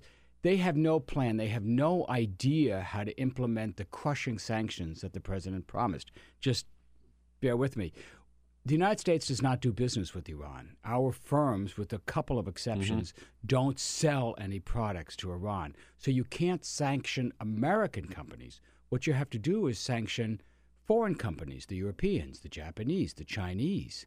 And so this is the big issue. Is that what you're going to do now? You're going to put these so-called secondary sanctions on Europe and China and and and of course they the State Department didn't have a plan for how that was possibly going to work. They haven't even consulted with the Europeans about this. And so the whole thing starts to fall apart almost immediately and you realize they don't really have a maximum pressure campaign for Iran. So that makes you suspicious about what is really going on. Are they trying to goad Iran into taking some kind of action that could justify uh, uh, going to war with Iran? And then the plot gets a little more complicated. Clearly, this has all been coordinated with Bibi Netanyahu. Uh, I was just going to raise that. Of course. Yeah. Right. So, yesterday, right after the president makes his announcement, Israel conducts more a- airstrikes on Iranian positions in Syria. Remember, they did this a few days ago, Mhm, killed mhm. seven Iranians. Yesterday, they killed five more Iranians. And Iran admits this. They, they, so you realize what's going on here is that c- conflicts that are already going on with Israel and, and Iran, with Saudi Arabia and in Yemen, could flare up and could draw the United States into it. Or if you believe, as I do, that John Bolton wants this, could provide an excuse for the United States to enter into, into a war that the American public certainly doesn't want. Uh, and of course, Bibi came up yesterday, right afterwards, and praising the the, the president for taking this action. Right. This There were three countries in the world that praised us. Uh, Bibi Netanyahu, not by the way his military and intelligence uh, establishment, his own ch- military chief of staff said we should stay in the deal. The Israeli military does not want this fight. Bibi does. So it was Net- Netanyahu in Israel, um, Saudi Arabia, and United Arab Emirates. No one else in the world wanted us to do this. Our closest allies lobbied against us. France sent their, their president, Germany, their chancellor, the United Kingdom, their foreign minister, just on Monday, begging the president to stay in the deal. He just blew him off. Okay, and I was there with the when the president of France met with uh, uh, Donald Trump at the White House, and they gave their joint news conference. Uh, and I thought that uh, Emmanuel Macron made a very, very compelling argument, uh, basically saying, "Yes, Mr. President, we all agree this is not a perfect deal, but here's a better plan. Let's not rip this one up. Yes. let's kind of keep this one, and then let's build." add to it and deal with some of the with Iran with some of these other issues like what are they doing in Syria? What are they doing with Hezbollah or whatever? Donald Trump stood there, even though he had his earpiece in, so he could hear the translation. I don't think he understood a word of what Macron was saying. No, I doubt very much that uh, Trump has read the deal, has any idea what the deal actually does.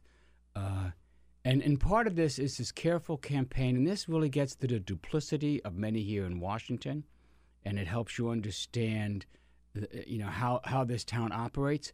They, they knew that the deal was working, so they couldn't kill it outright. So what they had to do was talk about its flaws, its imperfections. It didn't do this, and they do this elaborate year-long, two-year-long campaign on on fixing the deal. Oh, you know, we don't want to kill the deal; we want to fix it. And you have little, well-funded think tanks in town, mostly related to AIPAC, the uh, American Israeli Political Action Committee, things like the Foundation for the Defense of Democracy, or a couple of small little think tanks, Institute for Science and International Security. And these groups of experts are saying, oh, here's a flaw. We have to fix it. Here's a fix. We have to fix it. The Europeans have to fix the deal. So the Europeans come and they offer a dozen different fixes. We'll do this. And that's what Macron was doing. He had Yeah, a plan. right, right. No, no, no. Very- And- very and- and- and specific. B- Boris Johnson, the, the conservative foreign minister of the conservative European uh, Right. UK government, they have a plan for how to fix it. Trump isn't interested. No, it was all a sham. It was all a sham just to build up the idea that this is a fatally flawed plan, and then he kills it and does what he wants to do in the beginning. One of the strongest arguments I heard yesterday, and I forget what I was watching, waiting for the president to, to, to speak, was um, that there are these other issues. And at the time, when John Kerry was negotiating with us and, and the other the Mhm. others, our European allies, they realized, yeah, there's this there's this collection of issues with Iran that we all want to deal with. But the number one, Yes. most important is Iran's nuclear weapons program or potential, right? Um, and so if we can deal with that one, let's do that. And Yes. then we'll go back and deal with all the rest right. of these. Because the truth is, look, they, they do a lot of things in the region we don't like. They're, Yeah. uh, I, they, I, we don't support them ideologically. We don't like what they're doing to their own people. But you know, there's lots of governments like that, and this is we- it's as troubling, but it is not an existential threat to us. What is Iran with a nuclear weapon? Yeah. and to our allies. Right. So that's the problem you want to fix, and you don't want to to mix it up with these other issues because that gives Iran negotiating leverage. That means that they could demand that you give them more on the nuclear issue in order for, say, a human rights uh, reform or a improve our relations with Israel reform. And you don't want to do that. You want Right. maximum leverage in the negotiations. So keep it to that one issue, and that's what worked. All right. So then yesterday we heard, I thought it was clearly an echo of what we heard when he pulled out of the Paris Accords that don't worry, uh, there's a new deal right around the bend here. And we don't even have to offer it because they're going to come begging for it. Here's Donald Trump. They are going to want to make a new and lasting deal, one that benefits all of Iran and the Iranian people. When they do, I am ready, willing, and able. It sounds so good if you believe him, right? It, it's a complete lie. There's Yeah. not a chance in That- hell that that's going to happen. Right. That these mullahs are going to line up in front of the White House saying, please, Donnie, give us a new deal. I mean, yeah. Uh, the New York Times lead, lead editorial today on the opinion page. Where is that better deal? Yeah. They're talking about Paris. He, he made the same promise with Paris. We're going Yes. to tear up Paris, but we're going to have a better deal and we're going to put Oh, together. a- a- and- that was a year and a half ago. Where is it? And with TPP and and- Yes, and, with yeah, DACA. yes, and, yes, you know, yeah, don't yeah. worry, I'm going to get rid of this, and Right. I'm the deal maker. Mm-hmm. Mm-hmm. Right. Yeah. No, it's it's, it's So there won't be a better deal. There won't be another deal. What is going to happen now? What is Iran going to do? it, it- what what what Trump is very good at is creating chaos. And you know, some people think this is actually a theory that he has that he thrives in chaos, that this works for him, and there might be some truth to that. So he's destroyed this institution. There's something, by the way, the Europeans have been working on this deal since 2003. So this is one of the crowning achievements of European diplomacy, and and Trump, in a fitted peak, has just smashed it. So, th- But has he? Does it really? Ah, so here's the it, so can it exist without the yes. U.S.? C- c- It's like the cl- climate change accord. So we pull out, which we've now done. This is a complete withdrawal. This Yeah. was a harder decision than most people thought. We thought we thought that he was going to give us Europeans some wiggle room to negotiate a final fix, but no, Right, right, completely thought- pull it. right. So the deal is still there. So yesterday, the Europeans were meeting with the Iranians, and the Iranian President Rouhani was ready at the mic. It was midnight in Tehran, but he was ready to go, and he said, "We'd like to stay in the deal if we can get the benefits that the deal offers us." Now, remember, this is a deal where they gave up most of their nuclear program and agreed to these restrictions in exchange for economic benefits. So the, the Iranians saying, okay, can Europe, Russia, China give us these economic benefits? And that's what the Europeans are going to try and do. It's going to be tough, though. But but the the president, and you pointed out in his sanctions, he said basically we're going to apply these sanctions if he follows through with that to any country that's doing business with Iran. Exactly. So now you've set up a clash not between the United States and Iran, but between the United States and Europe, between Yeah. the United States and China. Because they're going to say, we're going to do continue to do business, and the president's going to say, then we're going to sanction your banks, we're going to sanction your, your oil companies. And, and so, you, and that's, that's a situation, a recipe for chaos. We're going to yeah, I mean just imagine. We're going to put sanctions on Germany and France and the UK. Yes, and in order for them to avoid that, th- th- those countries are going to have to pass new laws, new regulations, shielding their companies from the United States. So that's the dynamic that starts to open up. Uh, I have my doubts that any of that can work, so I think the deal is going to fall apart, but it's possible, and that's what you're going to see diplomats working on for the next couple of months. Uh, and if Iran wanted to, right? Ah, yes. If they wanted to, he has given them a green light to resume a nuclear weapons program. Right. See, this is in some Hasn't ways he? for the hardliners in Iran. This is the best of all possible worlds. This is what they never liked the agreement. They didn't want to make a deal with America. Right. The, the Ayatollah said you can't trust these people, and he's proven to be right. So now Trump is getting is giving them a get out of the deal free card. They they can leave the deal without any penalties. They could kick out the inspectors, and they've said they might do this. We start we they restart their uranium enrichment program, not all at once, not a sprint for the bomb, not something that would give Israel, the United States, a reason to strike, but little by little. Uh, you know, 100 centrifuges here. We're going to enrich to a little higher level there, and just as they did from 2003 until 2013 when we stopped it with the with negotiations. You do it gradually, but you do it steadily, and you get to the point where you could sprint for a bomb in a couple of months. Um, so you and I exchanged emails about this, but uh, but we didn't have uh, you in studio. But I do want to ask you. Uh, and Donald Trump referenced yesterday Bibi Netanyahu's big news conference yeah. last week. Uh, that was just a total PR stunt, wasn't it? And almost certainly coordinated with, With the Mike Trump- Pompeo uh, being the But. I mean, it didn't prove anything. There was nothing new here. You have to understand the United States has exquisite knowledge of the program. We know all of that. There's nothing new here. Maybe some of that wasn't in the public domain, but we, the United States, our intelligence apparatus, we had penetrated the Iranian nuclear program years ago. We know every. It's like that horror show. I know what you did last summer. Yeah, You yeah. know, we know what what they did. There's nothing new here whatsoever. And the key was the tense that was used, right? I mean, Ah, yes. yeah, right. Yes. The White House says this it- proves they have, and then they had to change it to had. without any explanation. Just but see, that is John Bolton's view. He has repeatedly said they have a covert program. So that was not an accident. That was Hmm. not simply a typo, and it's part of their fear campaign. They have this bomb. You you know they might. We can't tell. You know this inspection regime isn't good enough. Them having a little bit of uranium enrichment is dangerous because et cetera, et cetera, et cetera. Yeah. And so we have to strike. We have no choice. Now, meanwhile, uh, uh, Trump did drop a bomb yesterday. It made a little news when he said that for the second time, Mike Pompeo was on his way to North Korea. and Nobody knew anything about it. Um, so that does tell us that there probably Yes. is going to be a summit, Yeah. right? Uh, uh, so I'm. What do you? I'm not in the prediction business anymore. Okay. But I want to tell you, it looks very likely, very high probability this summit's going to happen. Both Kim, as as Pompeo referred to him the other day, Chairman Un. no, did he really? Yeah, oh, this is all over. That's the, a long way from Rocket Man. Oh, no, no. Well, it's Little not even, Rocket you have Man. understand, It's not even right. His Kim Yeah. is his surname. It's Yeah. not Un.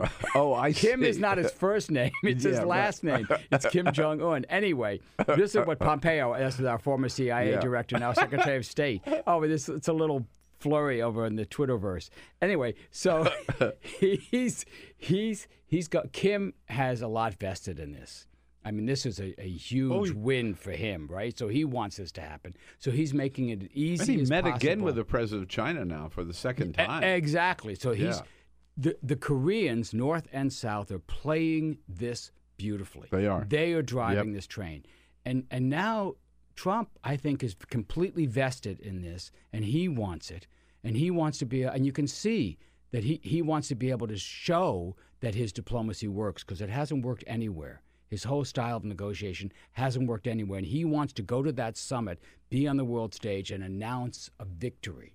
And I think that Kim is going to make some significant concessions. I think you it's very likely you are going to get a not too bad deal out of, out of that summit, and that is Trump is going to say frees me up to do all these other things over here. And I think Bolton has probably signed off on this. He's Will- willing to give North Korea in order to get Iran. Well, I'm not in the prediction business either, but I will predict that before the summit, these three American prisoners will be released Yes. from from a North North Korean prison. Uh, they may come back with Pompeo. I- I- that may I- be what this trip is about. I'll bet you that's in the cards. Yeah. Yeah.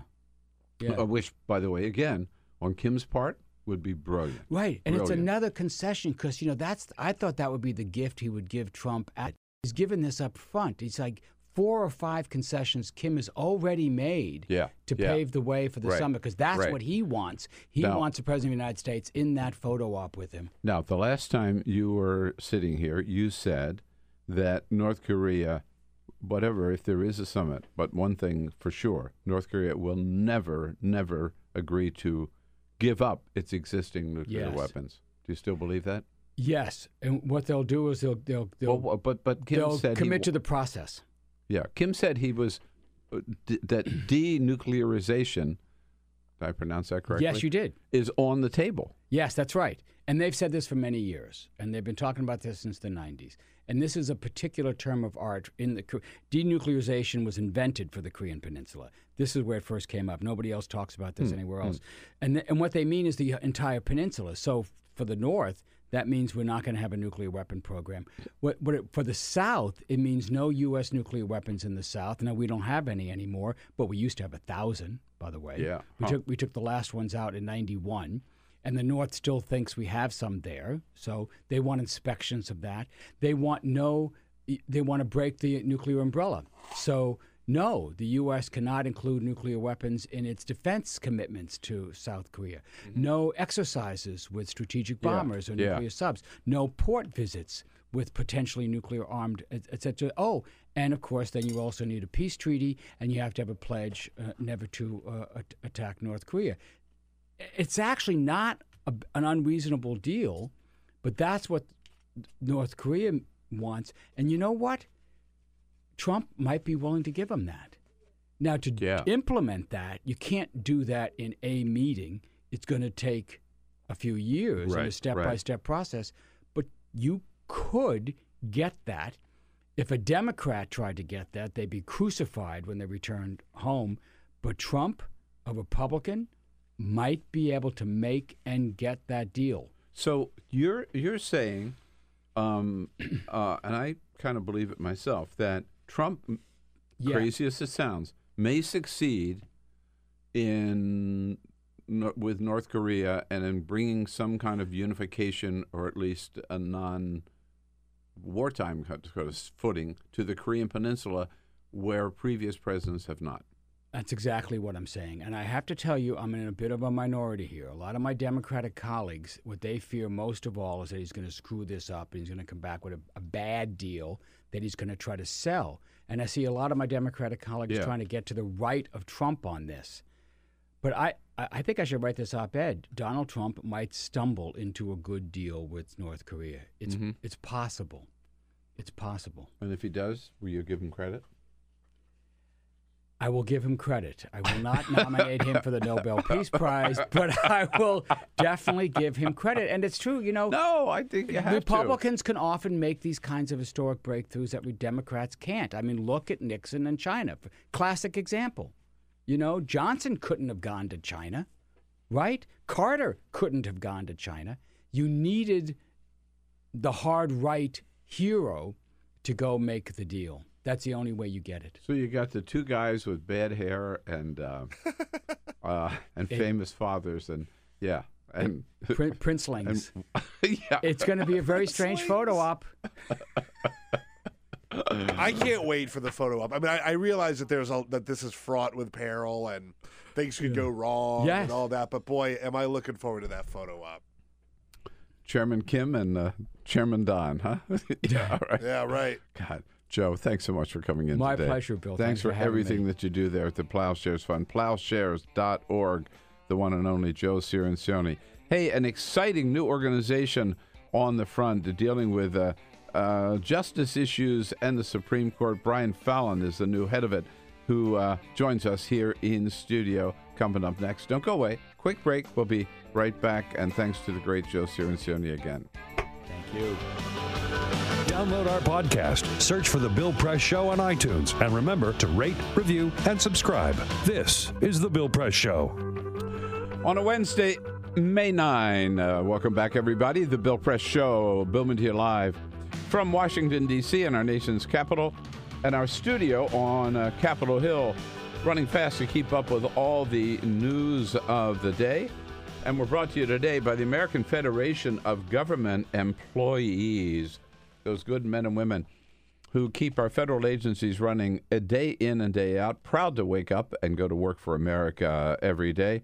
I noticed in the Washington Post this morning uh, that uh, Trump is thanking our federal employees. Yeah, he's thanking them by proposing cutting their retirement plans by $143.5 billion. That the thanks they get for uh, doing the good work that they do.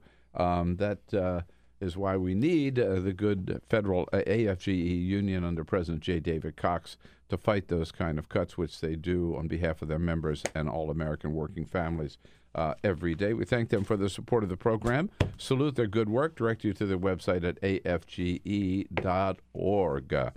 What's happening on the courts? Well, the Republicans are filling up the federal courts with a lot of Trumpers. What are Democrats doing about it? At last, we've got one organization that wants to do something about it. It's a new, or brand new organization called Demand Justice. Brian Fallon, you may remember him as press secretary of the uh, Clinton for President campaign, uh, and um, good friend and former neighbor here on the Hill, uh, joins us in studio. Brian, it's good to see you. Thanks for having me back. Welcome back here uh, to the Hill. You've moved away. I don't know. I. Yeah, my wife lured me out to Virginia last fall, uh, but I used to live three blocks from the studio here. I still miss it. It's it was, still a- it was much easier to get to Nationals games. Uh, yeah. How about it? And to the Bill Press studio, right? Exactly. So tell me, how did Demand Justice come about and what's your focus? Well, um, after the Clinton campaign ended in 2016, I spent uh, a lot of 2017 doing what a lot of Democratic um, uh, operatives and um, uh, folks on the the left have mic to you, been focused on, which is opposing Trump in any way possible. So I was involved in uh, fighting the health care repeal effort, fighting the tax bill when that was on the floor last year. I was involved with Priorities USA and trying to help some of those Mhm. special elections that took place in 2017.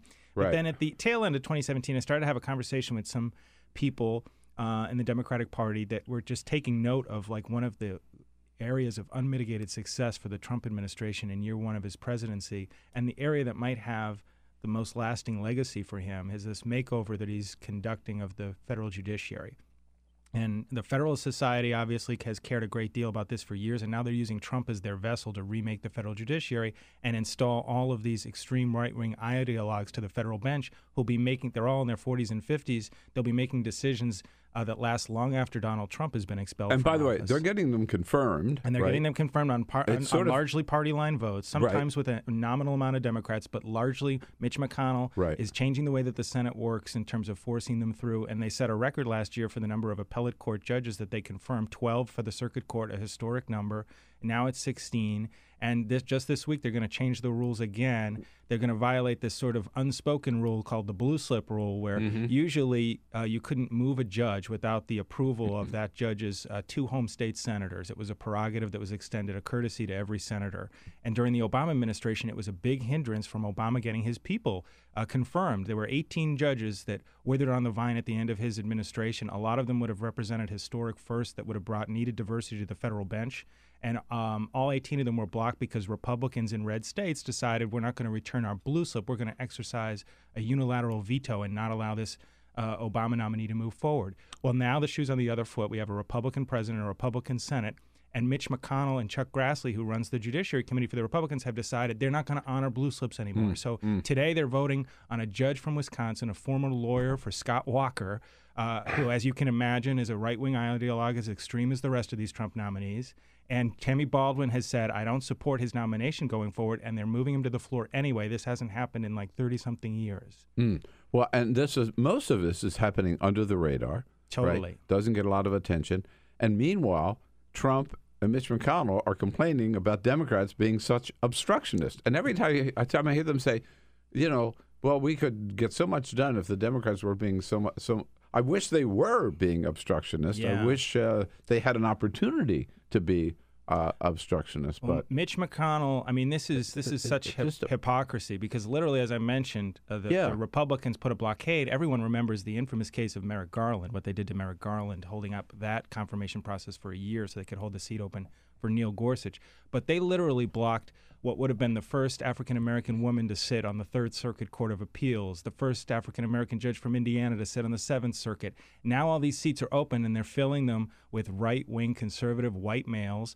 Uh, there's absolutely no diversity to these picks that Donald Trump is putting forward, and Mitch McConnell is only too happy to brag about it. This is literally what they're going to devote the floor agenda to for the rest of the year. They have no more policy making uh, Mhm, at their fingertips in terms of a legislative agenda. They're just going to do judges. And on the, what we're trying to say to the, our friends on the left is, yes, let's focus on taking back the House in 2018. Yes, let's tilt the Senate back to the Democrats if we can. Yes, let's work on nominating somebody great that can uh, beat Donald Trump in 2020. But even if we do all that, even in that best case scenario, if we don't take account of what he's doing to the courts right now, we're going to be living with the effects of Trumpism for decades to come. You bet. Peter, Hey, I hate to interrupt uh, because we just had to get this breaking news in because you and Joe were just talking about the North Korea situation. Breaking news: Yeah. three American prisoners will be released from North Korea. You guys just predicted it. This is going to happen. Uh, Donald Trump tweeting this morning: "quote I am pleased to inform." You that Secretary of State Mike Pompeo is in the air and on his way back from North Korea with the three wonderful gentlemen that everyone is looking so forward to meeting. They seem to be in good health. So they are mm. coming, they have been released, and they are coming back with Mike Pompeo, as you and Joe Cirincione just I can't believe it was five minutes ago that Yeah. I, I That moved said, quick. "You watch, they are going to release those prisoners, and he's going to bring them back." It right? happened. Uh, you could, you could. Your crystal ball is very good. But Yeah, you, no, not you bad. could read that. Yeah. And and yesterday when reporters asked the president, and he said, "We'll see what happens. We'll see what happens." Right. Sort of. Yeah. I He sort knew. played his hand. He knew. He he knew at the time. Well, again, good for them for bringing them home. I remember when. Uh, President Clinton brought uh, a couple of prisoners. I mean, it, it, I forget if it was the president or Bill Richardson who brought them back from. Where was it? I think wasn't it Korea as well? Yeah, and it think was it Bill was. Clinton, and it was Bill Clinton. 'Cause I remember, yeah. I remember he Yeah, went over. Ling, a couple of yeah, Lisa journalists, Ling was one of. He went over there, and I remember the photo Yeah. that came out of that was Bill Clinton refused to smile for any of the photos Mm. because Right. that's what they wanted. Right. They Mhm. wanted an American president to go over Yeah. there, Yeah. make it look like they were buddies. And I remember all the photos that came out. Bill Clinton was stone faced. Which is very unnatural. Right, him. right, right. He was a probably politician, biting the inside of his cheek. a politician not smiling for the camera. particularly Bill But Clinton. you know, particularly him, yeah. Hey, how you doing? How you doing? All right. Thank you, Peter, for that was that was important to get that uh, to get that in. Uh, so you, you you mentioned uh, the Merrick Garland thing. Um, is part of your focus on the Supreme Court? It will be. So there's a lot of re- retirement chatter, as happens when you approach the end of a Supreme Court term. And so there's been a lot of speculation that, say, Clarence Thomas may retire at the end of this year, or God forbid that Anthony Kennedy, who's been the swing There's vote on so many of these important Kennedy. cases, Yeah. that he might retire. And so we're getting ready for that. Uh, no Trump- talk that Ruth Bader Ginsburg might retire. No, and she even you know, publicly made it known that she was hiring two years worth of clerks as a sort of symbol signal to that she wasn't going anywhere anytime soon. As long as she keeps eating kale and you know, doing those push-ups, Yes, doing and the push-ups, working out with the resistance bands. Mhm. Yeah, she's not going anywhere. Uh, but so we're getting ready for that possibility. We'll probably know that within the next month or so. And you know, Trump has already released his shortlist, so we know the 24 people that he'll be picking from. So we've got all of our research already conducted on all those 24 people.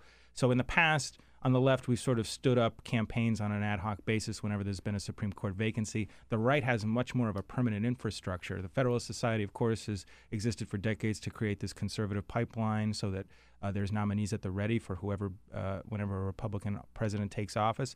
And then they have a C4 entity that is their sort of political entity that throws the elbows, uh, known as the Judicial Crisis Network, run by a very smart Hmm. conservative lawyer, Carrie Severino. And whenever whenever there's a vacancy, they come in with the big bucks from the corporate interests on the right. And in, in the case of Gorsuch, the, the left was outspent 20 to 1 on trying to define Neil Gorsuch. So we're going to try to, we're still going to be outmatched and outgunned. We're never going to match the resources that exist on the right, but we're going to try to help stand up a little bit sturdier of a pushback effort if there is a Supreme That- Court that's interesting. I hadn't thought of that before. They really do have this infrastructure built in, Yeah. right? So that um, as soon as there's a vacancy, they're they're there full they're, full they're ready to go. And Judicial Crisis Network does advertising on an on and off basis about lower court nominations because they take this issue seriously. They only exist to advance that issue. And so they're up right now with a million dollar television ad buy trying to pressure Democrats to go along with some of these nominees on the floor this week. Uh, including this guy Michael Brennan from Wisconsin, who's going to get this vote today. What we are saying to back to Democrats is, hey, s- show some backbone. Mm-hmm. If they Yeah, are yeah. railroading you here on this pick from Wisconsin. So we came out with a petition yesterday that we launched with a few other groups like People for the American Way, Leadership Conference for Civil and Human Rights, and and Alliance for Justice, where we said, hey, Democrats, if they go forward with confirming Michael Brennan from Wisconsin, you should shut down, stop voting for any more of these Trump nominees. I mean, Democrats continue to give votes to some of these guys, and I don't see what the political upside for it is. I don't see why they want to have any role as an accomplice in helping midwife this takeover of the judiciary that Trump's conducting.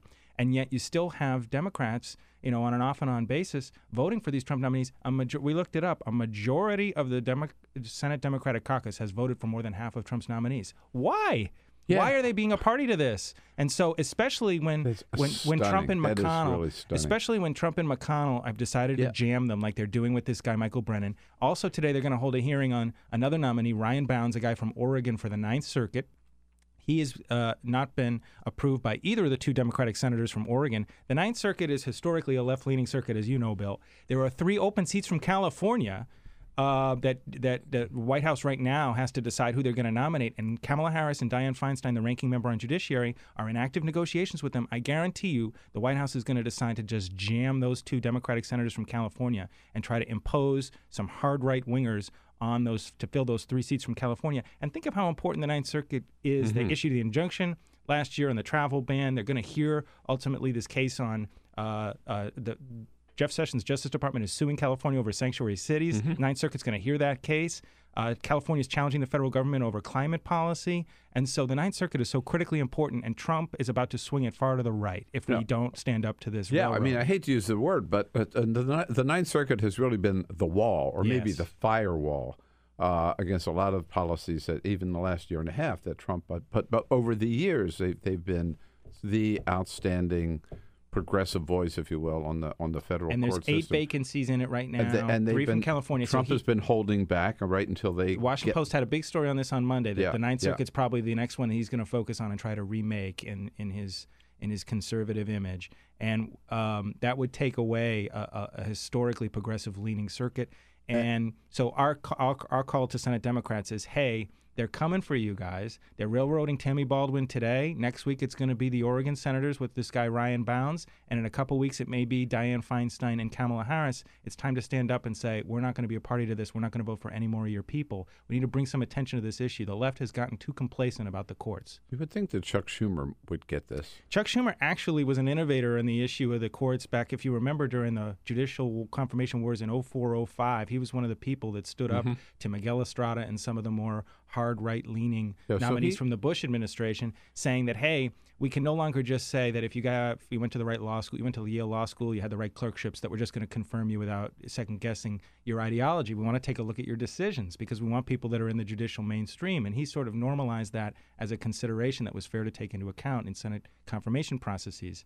And so I think So he's doing. gets I think it. he's doing. he Yeah, he it. understands the importance of the of the courts in in our system.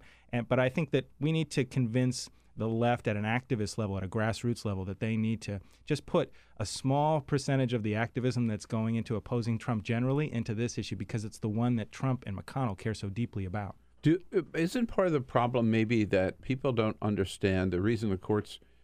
It, it's just even at the local level. I remember, you know, as, as as I was in politics in California, the uh, and even when I vote today, I must tell you, right?